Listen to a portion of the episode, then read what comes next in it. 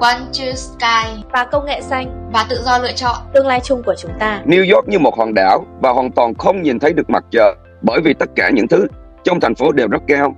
Các tòa cao ốc rất cao khiến chúng ta không thể nhìn thấy được bầu trời. Một số lượng lớn ô tô là một sự quá tải đối với nó. Có một con nghiện ma túy đang ngồi và uống liều của họ ngay tại đó. Sự xuất hiện của siêu đô thị gây ra nhiều vấn đề xã hội bức bối như hạ tầng quá tải, sự gia tăng của các khu ổ chuột, sự lây lan của dịch bệnh với tốc độ chóng mặt, sự phân hóa xã hội ngày càng lớn. Cùng sống trong một siêu đô thị nhưng có sự khác xa trong lối sống, có nhóm người xa hoa và cũng có nhóm người vô gia cư. Giới trung lưu đang cố gắng sống ở các thành phố vệ tinh hơn là siêu đô thị. Họ có đất đai của riêng họ, cuộc sống của riêng họ. Bây giờ đã có giải pháp đối phó mà không còn là tưởng tượng nữa. Thông tin là của cải, nghĩa là bạn càng biết nhiều, bạn càng hiểu, bạn càng định hướng tốt hơn trong thế giới này. Xin chào, đây là podcast One to Sky. Tôi là Tú Anh, cùng người dẫn chương trình dễ mến, chị Trần Phương Loan. Xin chào quý vị thính giả, tôi là Phương Loan. Phải thú thực, mỗi tuần đều rất háo hức để có thể nhanh chóng được gặp lại quý vị. Háo hức được mang đến cho quý vị những điều giá trị thông qua những vị khách đáng mến. Chắc quý vị còn nhớ ở cuối tập 3 chúng tôi đã bật mí chủ đề ngày hôm nay sẽ là gì và khách mời sẽ đến từ đâu phải không ạ? Vâng, chủ đề ngày hôm nay, cuộc sống ở ngoại ô và những vấn đề xã hội của siêu đô thị chúng ta sẽ thảo luận với một thành viên vô cùng tích cực và thông thái của cộng đồng khổng lồ Sky World Community. Hiện nay anh đang sinh sống và làm việc tại Mỹ. Xin được chào đón anh anh William Huy Hoàng. Xin chào hai bạn MC thân mến và quý thính giả. Tôi tên là William Hoàng. Hiện tại tôi đang sinh sống và làm việc tại Hoa Kỳ, tiểu bang Virginia. Nếu anh chị đã biết đến Mỹ nhưng chưa biết đến Virginia thì hãy hình dung một lá cờ trong tâm trí bạn được tô điểm bằng các màu đỏ, xanh và trắng có 50 ngôi sao, mỗi ngôi sao tượng trưng cho một tiểu bang. Trong khi 13 sọc nổi bật là 13 tiểu bang đầu tiên, bao gồm cả Virginia. Ngoài ra, biệt danh của Virginia còn được biết đến tiểu bang của tình yêu. Và tôi được biết đến công nghệ Uniski String Technology đã được 2 năm rưỡi. Điều làm tôi ấn tượng là công ty này đã tạo ra được giải pháp giải quyết những vấn đề của ngành giao thông hiện nay như tai nạn và ô nhiễm môi trường. Em chào anh, theo em được biết là anh và gia đình đang định cư bên Mỹ rất nhiều năm rồi. Những gì anh hiểu về cuộc sống bên đó chắc chắn là khá rõ. Vậy anh có thể cho thính giả của chúng ta biết nước Mỹ một tầng là gì không? Bởi vì điều này liên quan đến những gì ngày hôm nay chúng ta đã thảo luận tại sao người Mỹ yêu thích cuộc sống ở ngoại ô. Những vấn đề xã hội của siêu đô thị, nước Mỹ một tầng có giống với thành phố tuyến tính không? Chào quý vị thính giả và hai bạn dẫn chương trình duyên dáng. Tôi rất vui được tham gia chương trình của các bạn và sẵn lòng chia sẻ với các bạn cùng quý vị thính giả biết những gì tôi biết. Tôi từng sống rất là nhiều tiểu bang, trong đó có hai tiểu bang nó rất là ấn tượng với tôi, đó là tiểu bang Cali và tiểu bang Virginia. Nói về nước Mỹ một tuần vâng, ngay bây giờ tôi sẽ giúp các bạn hiểu về khái niệm này. Người Mỹ rất ưa chuộng không gian rộng rãi ở ngoài ô, ưa chuộng sức sống mãnh liệt của thiên nhiên và sinh vật. Về phía chính phủ, là một đất nước đi đầu về kinh tế cũng như phúc lợi xã hội. Chính quyền Mỹ đã rất chú trọng quy hoạch các vùng ngoại ô thành một quần thể kiến trúc xanh. Đặc trưng của kiến trúc là nhà, xứ cờ hoa, là nội thất vừa ấm cúng vừa đắt tiền. Khu vực phía trước nhà thường rất đẹp để khách đến nhà cảm thấy mới mẻ, sang trọng. Kiến trúc nhà ngoại ô Mỹ chuộng phát triển theo chiều ngang nên chỉ có một tầng, tương tự như nhà ba gian ở nông thôn Việt Nam. Vâng ạ, bên cạnh đó chúng ta đều biết Mỹ là một quốc gia phát triển hàng đầu thế giới. Vì thế như một sự tất yếu, các siêu đô thị xuất hiện hàng loạt đúng không ạ? Chính xác, siêu đô thị và những hệ lụy của nó cũng đóng góp phần nào lý do để người dân Mỹ ưa chuộng cuộc sống ở ngoài ô. Bản thân anh cũng rất thích cuộc sống ở ngoài ô. Hệ lụy của siêu đô thị là gì thế ạ? Nơi anh đang sống là ngoại ô, về sự dễ chịu thoáng mát trong lành yên bình thì khỏi phải bàn rồi. Tuy nhiên thì anh có thể cho chúng em và quý vị thính giả biết rằng cuộc sống ở nơi ngoại ô có điều gì làm anh quan tâm nhất? Cảm ơn câu hỏi thú vị của hai cô gái. Siêu đô thị và ngoại ô là hai nơi trái ngược nhau. Đặc biệt siêu đô thị thì vấn đề xã hội là rất lớn, rất nan giải. Vâng ạ. Sống ở ngoại ô tôi quan tâm đến khả năng tiếp cận phương tiện giao thông. Vâng. Nếu bạn sống ở vùng ngoại ô và để di chuyển đến thành phố bạn cần một chiếc ô tô. Đây không phải là vấn đề của riêng nước Mỹ một tầng. Ở nhiều nước khác tình hình dường như giống nhau mọi người trở nên gắn bó hơn với xe hơi trong nhiều trường hợp dạ Như ở Việt Nam thì không có ô tô còn có thể đi xe buýt, xe máy. Nói về xe buýt, giả sử như em ở Đông Anh và em cần đến là Hà Đông để làm việc thì điều này dường như khá bất tiện vì đi xe buýt cần phải chuyển vài tuyến mới đến được và khá mất thời gian đợi xe tiếp theo. Chờ đợi xe buýt thì còn phải chịu nắng mưa nên tất nhiên là cũng chưa thoải mái cho lắm.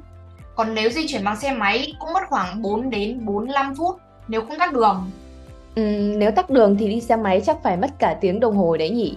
Còn xe buýt chắc chắn là lâu hơn. Quay lại nước Mỹ, bên đó có phương tiện công cộng với tốc độ cao như tàu điện ngầm. Anh thường có đi tàu điện ngầm không ạ? Ờ, không, ờ, bên anh thì không có đi tàu điện ngầm. Những nơi mà anh biết được là có tàu điện ngầm là hướng miền đông của nước Mỹ. Ví dụ như New York thì họ sử dụng tàu điện ngầm uh, nhiều hơn. Bên anh thì không có tàu điện ngầm. Đông bắc của nước Mỹ người ta sử dụng nhiều hơn vì những nơi đó uh, đường xá nó hơi chật hẹp và dân cư nó hơi đông. Nhưng hầu như ở nơi anh sống mỗi nhà đều có một chiếc ô tô, thậm chí hai chiếc và đây là vấn đề ở Mỹ khi một số lượng lớn ô tô xuất hiện sẽ gây nên tình trạng tắc đường. Vậy ạ? À? Trong một gia đình có nhất thiết phải cần hai chiếc ô tô không ạ? Có chứ. Giả sử như là gia đình anh uh, hai vợ chồng cùng làm một nơi nhưng mà hai người sử dụng hai uh, mỗi người sử dụng chiếc ô tô để tự đi đến nơi làm. Ở Mỹ này á là mỗi người người ta là làm mỗi nơi khác nhau. Cho dù có làm chung một nơi thì họ vẫn sử dụng ô tô riêng để tiện đi đi đi um, đi lại á. Giống như có người có công việc riêng thì người ta cứ cứ đi thôi chứ không có sử dụng mà đi chung một một một xe. Với tôi ô tô là sự lựa chọn tiện lợi nhất thời điểm hiện tại tất nhiên trong thâm tâm tôi vẫn ủng hộ phương tiện công cộng tôi sẽ chọn nó nếu nó được cải thiện hơn trong tương lai Nhắc đến giao thông công cộng, một chương trình đã nói rằng ở châu Âu đang bắt đầu phát triển loại hình giao thông này. Ngược lại, nước Mỹ chọn con đường vận chuyển cá nhân. Và hóa ra ở châu Âu có nhiều thành phố nhỏ gọn hơn ở Mỹ. Mỹ là một đất nước rộng lớn, khoảng cách mỗi nơi có vẻ xa nhau.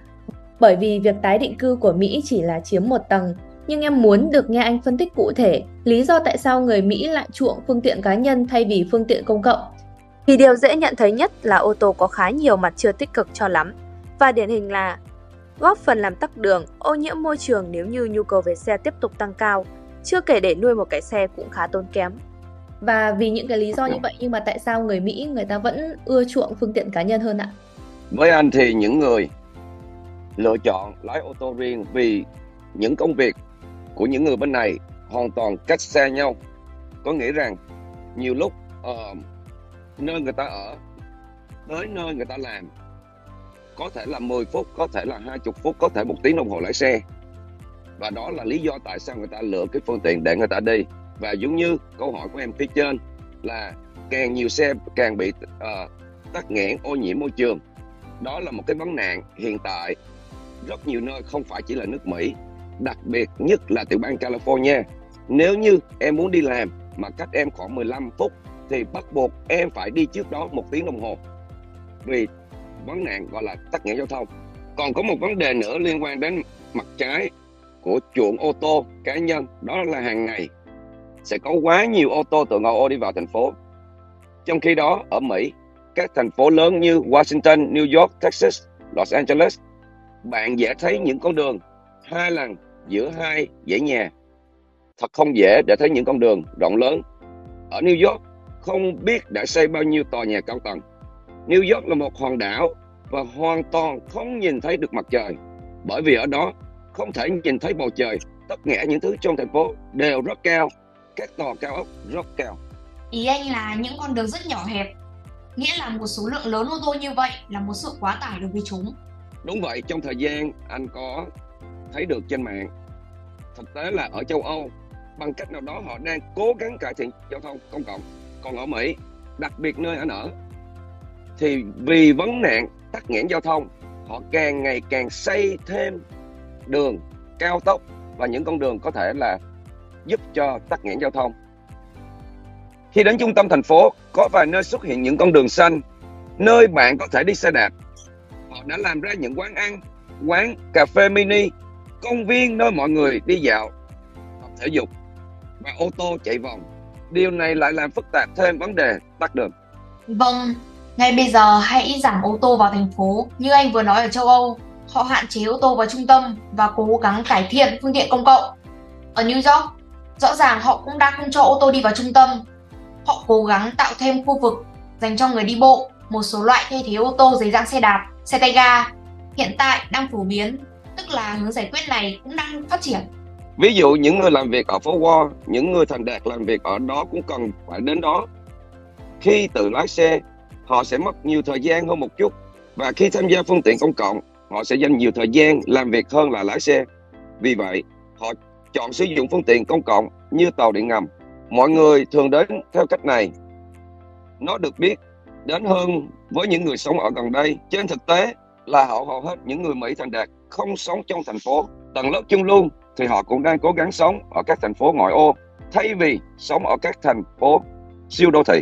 Vâng, nhiều người thích sống ở ngoại ô vì gia đình họ ở đó, nơi có đất đai riêng của họ và những gia đình nuôi động vật cũng rất thích điều này. Đúng đó ạ. Họ muốn sống với cha mẹ, nghĩa là họ cần thêm không gian, cần có cả sân vườn.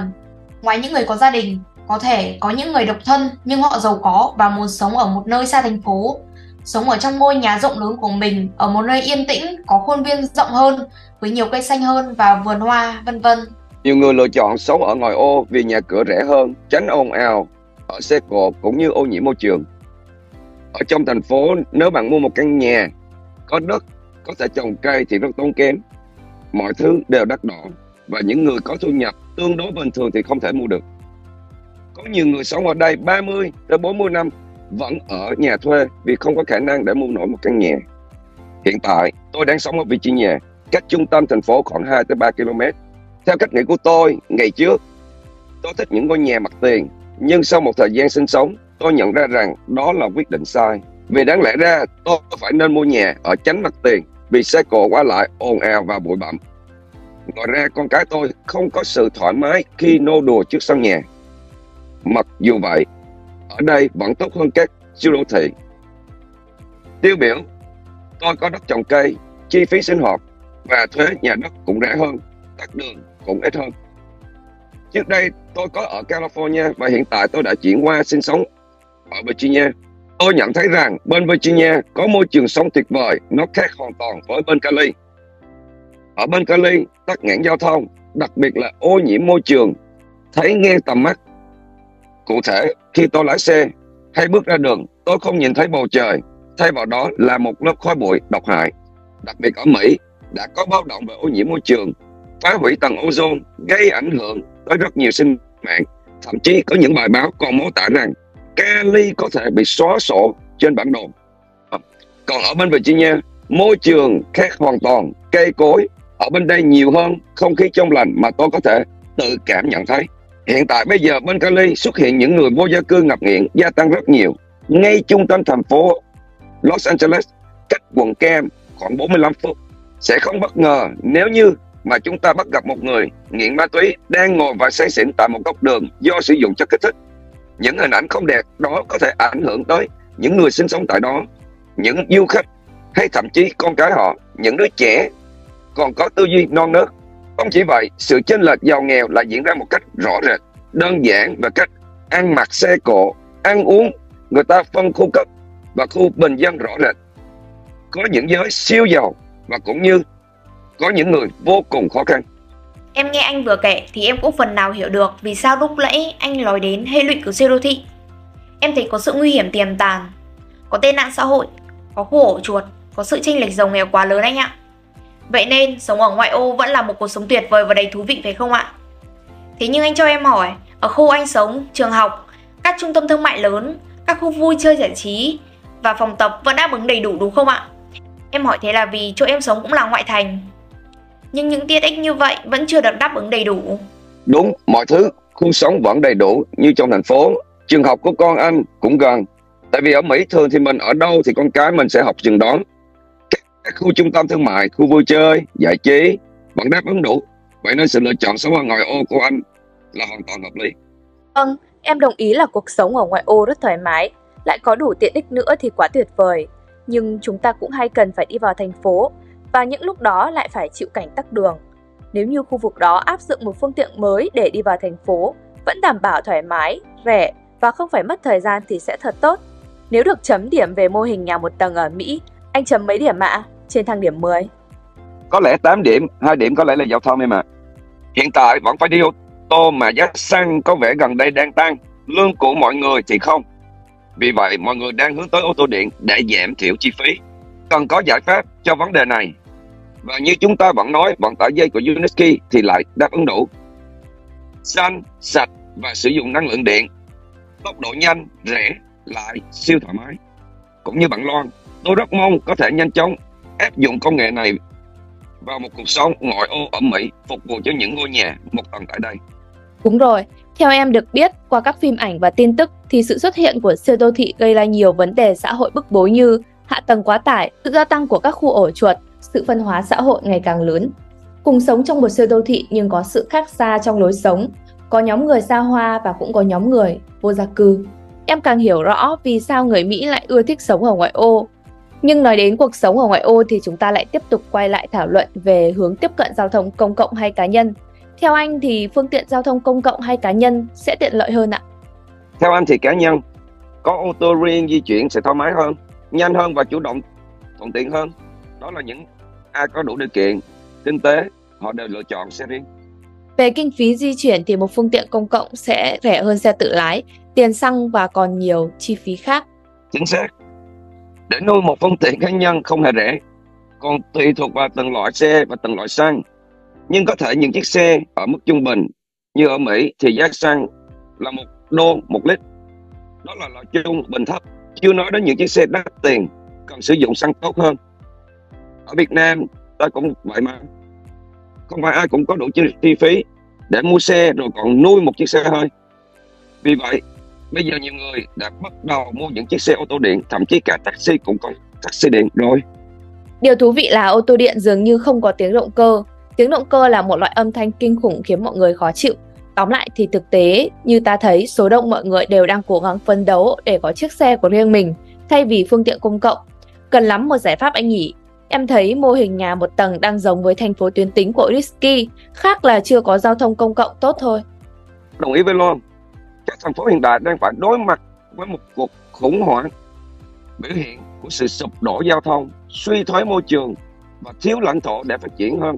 Nhưng vấn đề này có thể được giải quyết bằng việc xây dựng thành phố tuyến tính của UNESCO. Nó không chỉ là giải pháp tiếp cận giao thông một cách ưu việt đâu, nó còn cho con người nhiều hơn thế. Tuyệt vời quá ạ! Tiện đây anh có thể giúp cho quý vị thính giả thấy được bức tranh hoàn mỹ của cuộc sống khi áp dụng thành phố tuyến tính đi ạ. Nhất trí. Đây đây, cụ thể và chi tiết, tôi có chuẩn bị sẵn tài liệu mô tả về thành phố tuyến tính đây. Để tôi đọc cho tất cả mọi người cùng nghe. Tôi khuyên mọi người hãy vừa nghe vừa nhắm mắt lại để tưởng tượng nhé. Thành phố tuyến tính, chúng ta gọi tắt nó với cái tên là UCD, là khu đô thị kiểu cụm dành cho người đi bộ, hài hòa với thiên nhiên, tạo điều kiện hỗ trợ tốt nhất cho hệ sinh thái tự nhiên.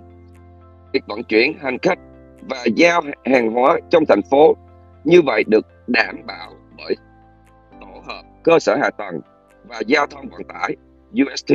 Tin vui là hầu hết các giải pháp trong tổ hợp thành phố tuyến tính đều đã được triển khai và thực hiện trên thực tế.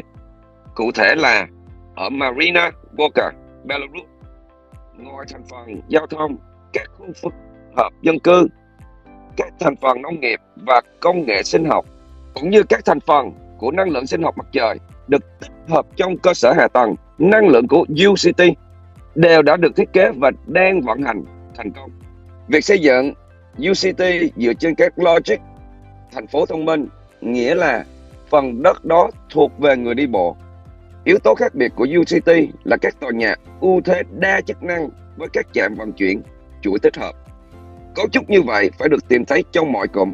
Một ngôi nhà tạo thành một nhóm nằm trong khoảng cách đi bộ và các khu chức năng chính của khu định cư. Các nhóm công trình được kết hợp thành cụm dân với các dịch vụ xã hội và tổng hợp cung cấp năng lượng. Khu dân cư của cụm được chia thành các khối, được phân giới bằng dải công viên rần rộng 100 đến 200 mét, nơi bạn sẽ tìm thấy các không gian công cộng cho cư dân và khách, khu giải trí và thể thao, các tòa nhà và cơ sở công cộng, sân thể thao, sân vận động, trung tâm y tế, cửa hàng, quán cà phê, xưởng, nhà trẻ và trường học. Các tòa dân cư trong cụm được kết hợp thành một hệ thống kiến trúc và chức năng duy nhất.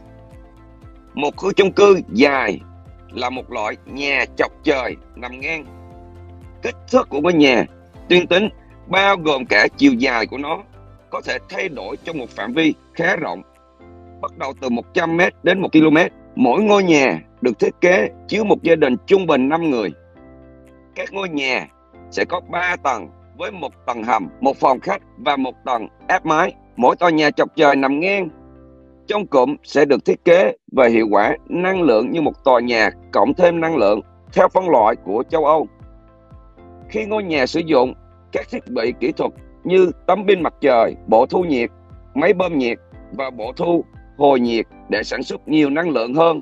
Nó tự tiêu hao. Cụ công trình sẽ tự túc hoàn toàn thực phẩm hữu cơ, nước sạch, năng lượng xanh, giao thông an toàn, các sản phẩm và dịch vụ khác. Điều này sẽ đảm bảo an ninh lương thực, năng lượng và cơ sở hạ tầng của thành phố tuyến Tinh, ngay cả trong khi thời kỳ đại dịch đóng cửa và các thảm họa thiên nhiên khác. Mái của những ngôi nhà như vậy sẽ được làm dưới dạng nhà kính được kết nối với nhau bằng những hàng lan giao tiếp trung tâm được thiết kế để đặt các tiện ích và bảo trì nông nghiệp của nhà kính. Ưu điểm của các thành phố tiên tính, vốn và chi phí vận hành thấp cho các khu dân cư, giao thông và cơ sở hạ tầng và các khu liên hợp công nghiệp, nông nghiệp không phát thải carbon dioxide, chất lượng cuộc sống tốt hơn bằng cách bảo tồn và phục hồi các hệ sinh thái tự nhiên trên lãnh thổ của các thành phố đang được xây dựng, tiết kiệm đáng kể khả năng tiêu thụ, sử dụng năng lượng, tái tạo. Sự khác biệt đáng kể về hậu cần và các dự án phát triển rẻ hơn. Điều chỉnh cơ sở hạ tầng của thành phố theo các tiêu chuẩn chất lượng, đồng nhất giải quyết các vấn đề liên quan đến đô thị hóa thông thường. Không có dân số quá đông ở các thành phố, khói bụi, ô nhiễm không khí, tắc đường và nhiều vụ tai nạn và tách con người ra khỏi động vật hoang dã. Các thành phố tiến tính UCT sẽ kết hợp hài hòa với môi trường của bất kỳ vùng khí hậu và tự nhiên nào trên trái đất. Đồng thời phát triển đô thị không chỉ tránh làm giảm diện tích màu mỡ, thậm chí còn giúp tăng diện tích nhờ UCT các sa mạc sẽ biến mất khỏi hành tinh và trái đất sẽ tái sinh thành một khu vườn nở rộng nơi mà tất cả nhân loại trong tương lai khoảng 10 tỷ người sẽ có thể sống an toàn và thoải mái. Ôi tuyệt vời của anh ạ. Quả là một bức tranh hoàn mỹ cho cuộc sống tương lai. Ngay bây giờ em đang thấy mình sống trong một căn nhà và trong một thành phố thông minh, an toàn, tiện nghi, nói chuyện với anh chị cùng quý vị thính giả rồi ạ.